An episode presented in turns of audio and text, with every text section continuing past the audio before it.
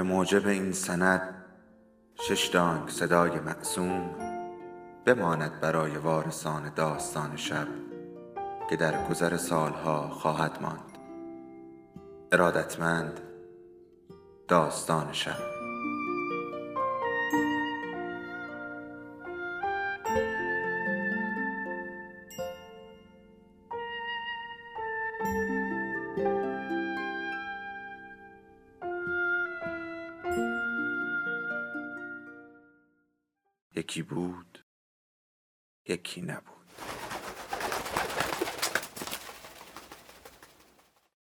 به نام خدا ما در میانه دریا هستیم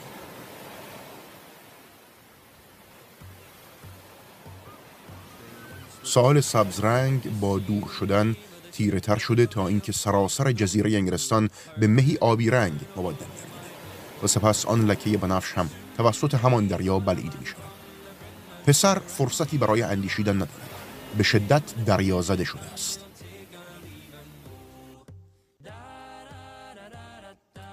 حکیم اثر نوع گردون قسمت شانزده ولف در حالی که او را روی عرشه می‌دید ایستاد و با تحقیر به زمین توف انداخت. یا خدا یا خدا چی شده پسر؟ ما چه نیومدیم هوا خوری سفر دریاست دیگه. تازه هوام خوبه درد دیگه چیه؟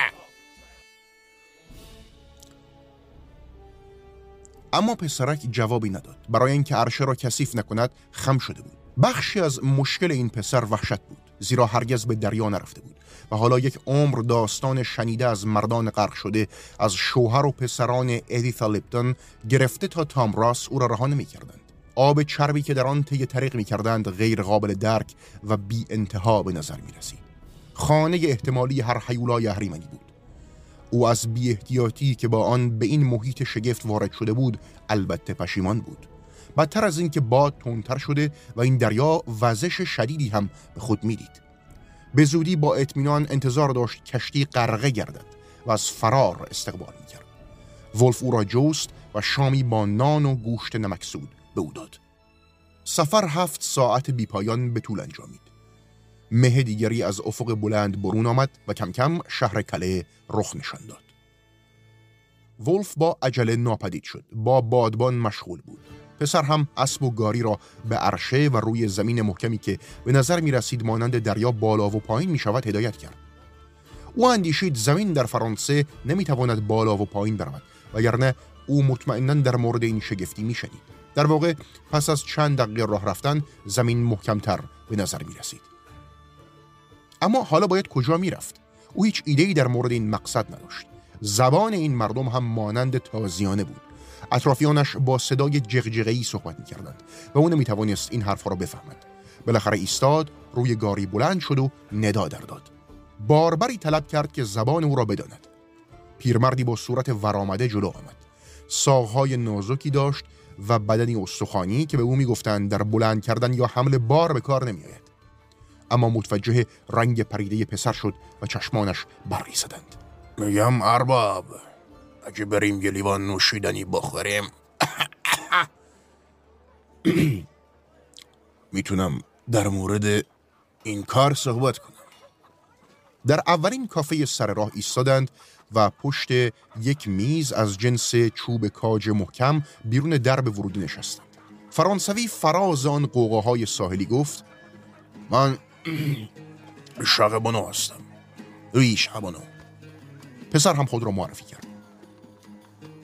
وقتی سفارش آمد نوشیدند و شقبانو هم جگر حال آمده با تعجب گفت تشنه نیستم. الان دیگه گشنم. شقبانو با خوشحالی سفارش دیگری داد و فلحال یک خدمتکار ظرف نان خرد شده یک بشقاب زیتون سبز و مقداری پنیر بز که حتی سرتراش هم کیفیت آن را تایید می‌کرد سر میز آورد. پسر گفت از دلایلی که باربر دیلماژ یا مترجم می‌خواهد یکی همین است که حتی توان سفارش همین غذا به فرانسوی را ندارد. شقبانو هم لبخندی زد. سروری که شما باشید من کل زندگیم ملوان بودم. اول بار که رفتم لندن بچه بودم. آرزو داشتم زبان مادریم اونجا بشنوم. هیچ خبری نبود. این ملاح نیمی از زمان جاشو بودن خود را در ساحل آن سوی کانال گذرانده بود. جایی که زبان خلایقشان انگلیسی بود. پسر خود را جراح آرایشگری معرفی کرد و هدف از سفر را خرید داروهای کمیاب و گیاهان شفابخش از ملک ایران که به انگلستان ارسال می شود. این همان چیزی بود که تصمیم گرفته بود به پرسندگانش بگوید تا از بحث پیرامون اینکه دلیل حقیقی رفتنش به اصفهان توسط کلیسا جرم تلقی می شود خودداری کند. شقبانو ابروهایش را بالا انداخت. راه درازی تا این ایران. پسر گفت به راهنما نیاز دارد. کسی که بتواند برای او ترجمه کند تا بتواند در راه معرکه بگیرد و در سفر دارو بفروشد و بیمار درمان کند. دستمزد شایانی هم خواهد داد. شقبانو یک زیتون از بشقاب برداشت و روی میز گرم شده از آفتاب گذاشت. او گفت عزیز دل ما باشی این فرانسه است. اینم این یکی زیتون میشه پنج تا دکنشین آلمانی. ساکسون ها ادارش می‌کنن. بعد این یکی او هفت زیتون در یک ردیف گذاشت.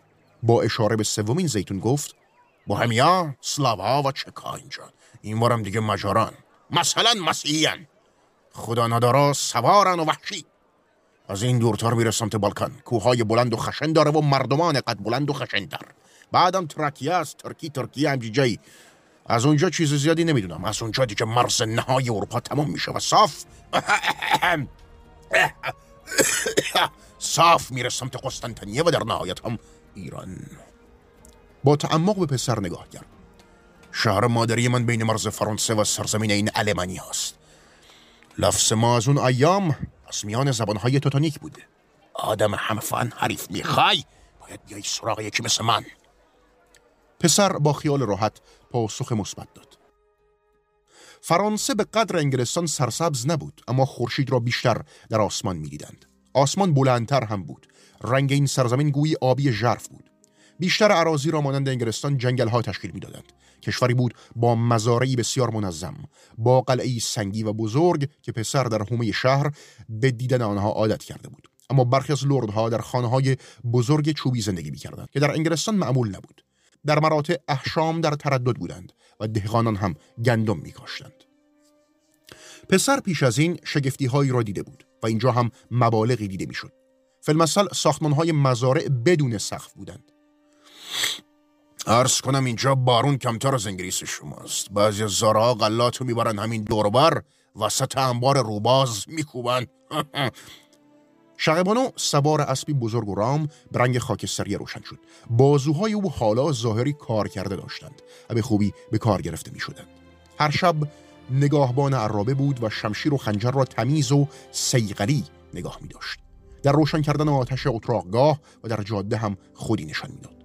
هر مزرعی که می‌دیدند باغاتی داشت که پرحاصل بودند. پسر چند باری توقف کرد و قصد داشت خرید کند. توانست متگلین بیابد اما یک بشکه سیب خرید فهمید که از همین می‌توان آن اکسیر را ساخت.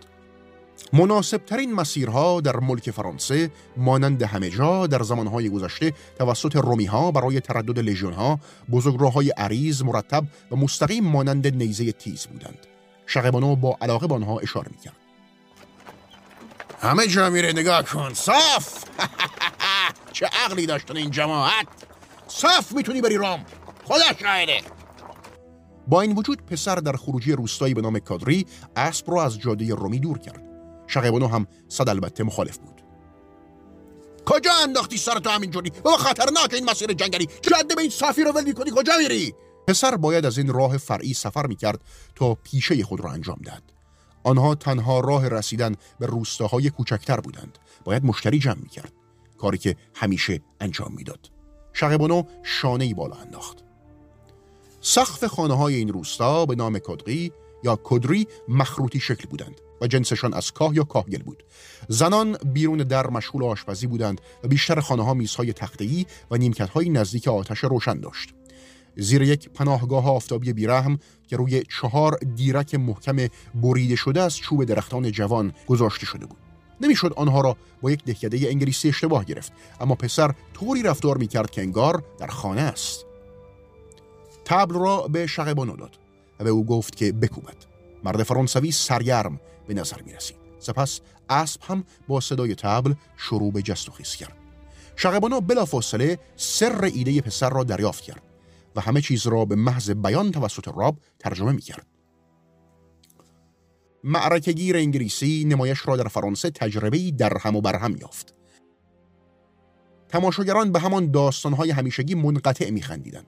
شاید به این دلیل بود که باید منتظر میماندند ترجمه شود. در درازای شعبده شقبانا مات و مبهود ایستاده بود و به نظر می رسید اظهارات تربنگیز پراینده او باعث همراهی جمعیت شده که به شدت کف می زدند. القصه مقدار زیادی اکسیر فروختند. آن شب در کناری آتش اتراقگاه شقبانا مدام اصرار می کرد که او هم شعبده بازی کند اما پسر نپذیرفت. بابا مگه چی میشه؟ نگاه کنی حیرون میشی خدایی. من این کارم. یعنی از بچگی این کار یاد گرفتی؟ پسر سرگذشت خود قصه کرد. شقبانو سری تکان داد. عجب. از خدا خواسته. ما که دوازده سالمون شد با برادرم اتیان شدم جاشوی کشتی.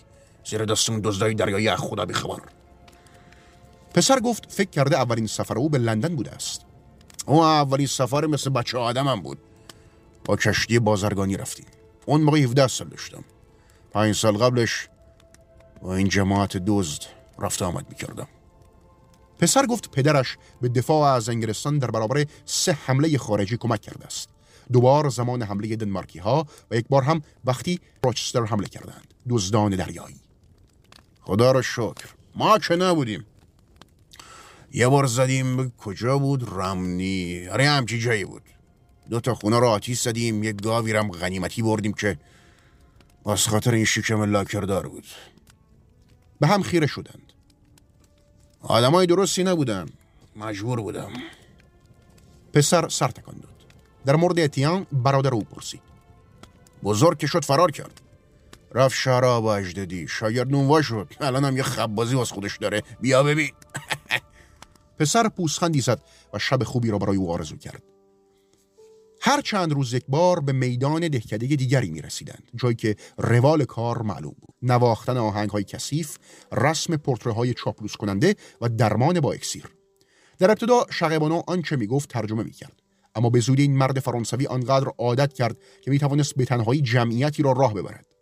پسر سخت کار می کرد چون می‌دانست که پول در غربت جمع می شود ماه جون گرم و خشک بود. قطعات کوچک زیتون این بار در حقیقت گذر می کردند. آنها از مرز شمالی عبور کردند و اوایل تابستان از مرز سرزمین آلمان هم گذشتند. شقبانو یک روز صبح گفت استراسبورگ نزدیک میشم پسر پیشنهاد داد تا به خانه قوم و خیش شقبانو بروند. کارو بکنیم دو روز وقتت گرفته میشه. شهر زیبایی بود. پر از صنعتگرانی که در حال ساختن کلیسای جامعه بزرگی بودند که نوید خیابانهای وسیعتر و خانه های زیبا را می‌داد. مستقیما به سمت نانوایی رفتند آنجا که اتین شقبانو برادرش را در آغوش آردالود خود گرفت. خبر آمدن آنها در بنگاه خبر پراکنی خانوادگی هم پخش شد و آن شب دو پسر خوشچهره اتیان و سه دختر او که همگی دارای فرزندان و همسر بودند برای جشن آمدند. جوانترین دختران شارلوت مجرد بود و هنوز با پدرش در خانه زندگی می‌کرد. او یک شام مجلل آماده کرده بود. سقاز با هویج و آلوی خشک خورش شده بود. دو نوع نان تازه هم بر سفره بود. نان گرد کتیان آن را نان سگ می نامید. رغم این گفته ناسواب خوشمزه بود. زیرا از لایه های متناوبی از گندم و چاودار تشکیل شده بود. اتیان گفت نون ارزانتر فقر است. و پسر را ترغیب کرد که یک نان بلند گرانتر پخته شده از مزلین آردی مخلوط شده از بسیاری از دانه ها را امتحان کند. پسر البته همان نان اول را پسندید. شبی شاد بود. لویی و اتیان هر دو برای پسر ترجمه می کردند کودکان پایکوبی می کردند آواز براه بود و پسر برای شام شعبده می کرد و اتیان هم نی می نواخت و نان می پخت بالاخره وقتی خانواده به خانه رفتند همه با دو مسافر خداحافظی کردند. آن شب در حالی که در بستر خود دراز کشیده بود به این فکر می‌کرد که اگر بخواهد در دامان چنین خانواده‌ای و در چنین محیطی دلپذیر مستقر شود زندگی چگونه خواهد بود؟ نیمه های شب برخاست. چیزی شده پسر؟ اتیان به آرامی پرسید. نانوا در تاریکی نچندان دور جایی کنار دخترش دراز کشیده بود. خب نانوا اجاقهای گرد بزرگ خود را به آرایشگر جوان نشان داد. و یک گونی پر از نان لزنین دوبار پخته شده به آنها داد. طوری که مانند sea biscuit یا بیسکویت دریایی سفت و غیر قابل به افساد بود. اهالی استراسبورگ باید آن روز منتظر قوت خود می بودند اما اتیان نانوایی را بست و کمی از راه با آنها همراه شد. جاده رومی آنها را با یک سواری کوتاه از خانه اتیان به سرحد رود راین رساند و سپس چند مایل به سمت پایین دست پیچیدند و به یک درخت فندق رسیدند. برادران دیده بوسی کردند. اتیان به پسر گفت در پناه خدا آب در حال چرخش سرد و هنوز تیره و کمرنگ از سیلابی بود که از بالادست نصیب می‌شد. مسیر تا کرانه مقابل شیبدار بود و اسب مجبور بود برای کشیدن عرابه به سرزمین تتانها تقلای بیشتری کند. آنها خیلی زود در کوهستان بودند و در میانه جنگلهای مرتفع سنوبر ره می سپرد. کمتر حرف می‌زد. در ابتدا پسر میانگاشت باید به این دلیل باشد که نمی‌خواهد خانواده و خانهاش را ترک کند. اما در نهایت مرد فرانسوی گفت جماعت آلمانی رو دوست ندارم. از مملکتشونم بدم میاد. پسر گفت او مانند آنهاست و شبیهشان است. شقیبانو اخم کرد. با نم دریا میشه ساخت ولی اجبار نیست کوسرم تو بغلت بگیری. به نظر پسرم ما سرزمین دلپذیری به نظر می آمد هوا سرد و مناسب بود از دامنه کوهی بلند پایین رفتند و در پایین دست مردان و زنانی را دیدند که یونجه دره می درویدند و می کوبیدند و علوفه بار می آوردند. درست همونطور که کشاورزان در انگلستان انجام می‌دادند. از کوه دیگری هم بالا رفتند و به مراتع مرتفع کوچکی رسیدند که در آن کودکان از گاوها و بزهایی که برای چرای تابستانی از مزارع زیرین پرورش میافتند نگهداری می‌کردند مسیر پر ارتفاع بود و در این بخش آنها به قلعه بزرگی از جنس سنگ خاکستری تیره نگاه می‌کردند. مردان سوار شده با نیزه های کشیده در حیات شیبدار حرکت می‌کردند. شقیبانو دو بار توف کرد. این قلعه قلعه کانت سگدوفه سگدورف دربند! پسر گفت این دربند نباید بد باشد. الان سنی ازش گذشته. عهد شبابش حمله کرد بامبورگ دویست تاثیر گرفت. احماق عوضی دست راست ستای اولی رو قطع کرد دست چپ ستای بعدی رو. آنها اسبهای خود را تا جایی که دیگر قلعه دیده نمی‌شد راندند. قبل از ظهر به تابلوی رسیدند که از جاده رومی به روستای اتنبورگ اشاره می‌کرد و تصمیم گرفتند به آنجا بروند و سرگرمی انجام دهند. تنها چند دقیقه در مسیر انحرافی بودند که به پیچی رسیدند و مردی را دیدند که میانه راه را مسدود کرده و کنار یک اسب قهوه‌ای لاغر با چشمان نزار نشسته بود. کچل بود با چینهای چربی روی گردن کوتاهش. مانند سرتراش بود زمانی که پسر برای اولین بار او را دیده بود. گردن او بر روی بدنی که هم گوشتین بود و هم ظاهری سخت داشت قرار داشت.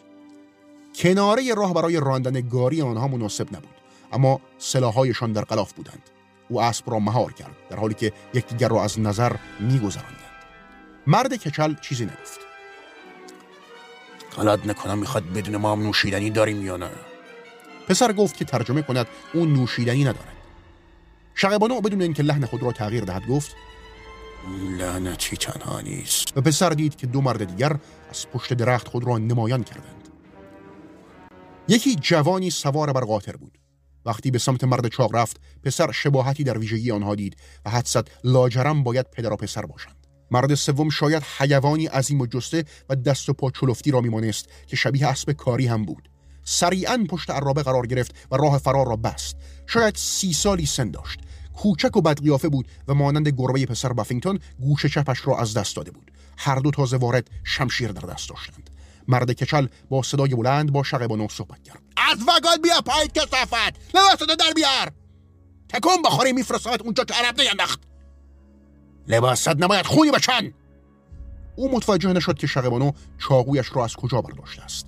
پیرمرد همراه با خرخری در نتیجه تلاش و تلنگر تمرین آن را پرتاب کرد و تیغ به سینه مرد جوان چسبید. شک وارد چشمان او شد. اما وقتی پسر صندلی عرابه را ترک کرد لبخند هنوز روی لبانش بود. یک قدم به پشت پهن اسب رفت و خود را روی آن پرتاب کرد و مرد را از روی زین کنار کشید. آنها در حال قلط زدن و پنجه در پنجه افکندن روی زمین بودند و هر کدام به شدت در تلاش برای مهار آن دیگر. بالاخره پسر توانست بازوی چپش را از پشت زیر چانه او رها کند. یک مشت گوشتین شروع به کوبیدن به کشاله ران او کرد. اما پیچ خورده و توانست ضربات چکشواری را به ران وارد کند. آنها مشتهای وحشتناکی بودند که پای او را بیهس کرده بودند. همیشه پیش از این نیمه دیوانه دعوا کرد حالا اما هوشیار بود. او فریاد زد. با دست آزادش مچ دست چپش را گرفت. عقب کشید و سعی کرد مرد را گاز بگیرد یا نای او را له کند. سپس به سمت پیشانی او روی آورده و سعی کرد سر را به اندازه کافی عقب بکشد تا ستون فقرات او را هدف بگیرد. گردنی کوتاه و کلوفت پر از چربی و برآمدگی با ماهیچه بود که توان کنترل آن را نداشتند. دستی با ناخونهای بلند روی صورتش کشیده شد. سرش را به سمت بیرون کشید اما دست گونش را گرفت. آنها ضربه می‌زدند. فشار می آوردند و به هم میکوبیدند. دست باز پس زده شد. مرد توانست این بار کمی بالاتر برود و برای نگه داشتن چشم ها تلاش کند. ناخونهای تیزش کنده شد و پسر فریادی برآورد. سپس شقبانو را دیدند که بالای سر آنها ایستاده است. نوک شمشیر را نشانه گرفته جایی میان دنده ها پیدا کرد. شمشیر را به ژرفنای فرو برد. مرد کچل آهی کشید. گویی راضی بود. تشمر و حرکت را متوقف کرد و دراز کشید. پسر برای اولین بار او را بو کرد. در یک آن توانست از بدن او فاصله بگیرد. نشست و از صورت زخمی خود پرستاری کرد. جوان روی دنده قاطر آویزان بود. پاهای برهنه آلوده او به طرز ظالمانه گرفتار بودند. شقبانو چاقو را پاک کرد. پاهای او را از رکاب تناب بیرون آورد و روی زمین فرودش آورد. این نتیجهش شاید برای افرادی مثل اینا زیاد بوده. شقبانو سرش را تکان داد. اینا انسانهای کوهی هن. آدمای پایین دست نیستن. لباسهایشان را جستجو کرد. گویی قبلا این کار را کرده بود. دور گردن مرد یک کیسه کوچک حاوی سکه بود. جوانان اما پولی حمل نمی کردند اما نشان صلیبی به سر داشتند. سلاحهای آنها ضعیف بود اما شقیبانو آنها را داخل گاری گذاشت. آنها شاهراه را ترک کردند که در این زمین ها پیش می‌رفت. با همین گردن بگیرها. شقیبانو قاطر را پشت گاری بست و اسب لاغر غنیمتی را هدایت کرد و دوباره به همان جاده رومی بازگشتند. وقتی پسر از او پرسید پرتاب چاقو را کجا یاد گرفته؟ پیرمرد فرانسوی گفت دزدان دریایی در دوران جوانی به او آموزش دادند. با دمارچی های لعنتی طرف باشی می‌تونی به این تمهید کشتیشونو بگیری. در عوضش ما که جلو انگلیسی های چنگیدیم کشتیشونو گرفتیم. در این زمان دیگر رقابت های ملی قدیمی این دو را آزار نمی‌دادند و هیچ شکی در مورد شایستگی همراهش برای او باقی نمانده بود. آنها به یکدیگر پوزخندی زدند. پسر پرسید آیا به او میآموزد؟ به شرط یاد دادن شعبده. و پسر مشتاقانه پذیرفت. این معامله یک طرفه ای بود البته زیرا برای این فرانسوی دیگر دیر بود تا در زندگی مهارت جدیدی یاد بگیرد. و در مدت کمی که با هم گذرانده بودند تنها بازی با دو توپ را یاد گرفته بود. اگرچه از پرتاب کردن و گرفتن آنها لذت بسیاری می برد پسر ما از مزیت جوانی برخوردار و سالها شعبد بازی مچهای قوی و پرمهارت و همچنین چشمانی تیزبین و تعادل و زمانبندی مناسب را به او بخشیده بود. این دیگه چیه؟ این مهارت چاقوی مخصوص می‌خواد. این تیغه به درد نمی‌خوره. بندازیش یا خودش میشکنه یا دستش. دست مرکز وزن و تعادل خنجره. یک چاقوی پرتابی مناسب برای این کار در تیغ دارای تفاوته. به طوری که یک ضربه سریع به مچ به راحتی در درازای هدف پرتابش می‌کنه. پسر به صورت یاد گرفت که چگونه چاقوی شقبانو را پرتاب کند. بنابراین ابتدا تیغه تیز خود را نشان داد.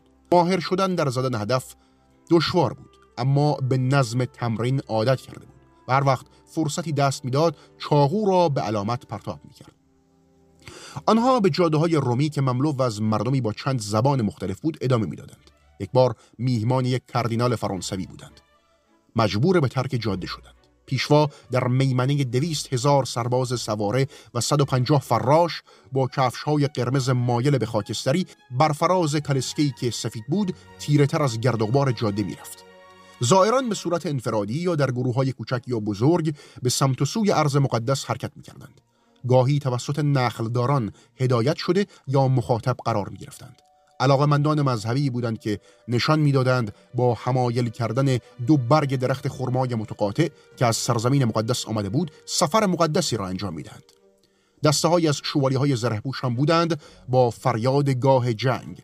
اغلب اقل معمولا خسمانه و همیشه تشنه شکوه قارت و دستیازی.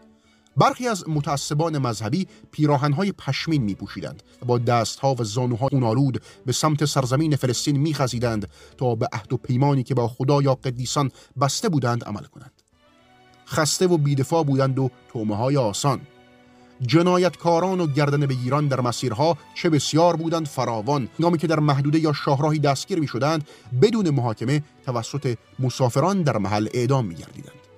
پسر سلاحهایشان را آخته و آماده نگه داشته بود. نیمی از مردی که گوش گمشده داشت انتظار داشت که برای انتقام دسته از سواران را به سمت آنها هدایت کند. جسه بینی شکسته و زخمهای راه راه صورتش را به ای ترکیب کرده بودند که او را مهیب جلوه دهند. پسر در میانه معرکه هایش دریافت. بهترین حراست کننده از او در چنین شرایطی همان پیرمردی است که به دلیل دانش انگلیسی بالایش استخدامش کرده بود. آنها در اکسبورگ یک مرکز تجاری شلوغ که توسط امپراتور رام اگوستوس دوازده سال پیش از میلاد مسیح تأسیس شده بود آزوق خریدند. پایان قسمت 16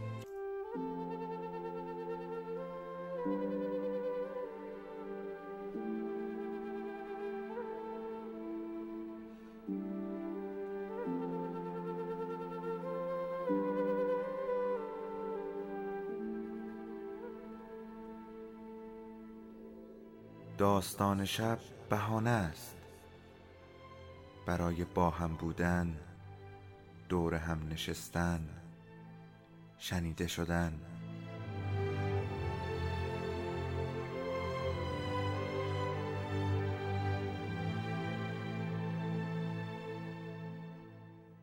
صدای افسانه ها رو میشنویم.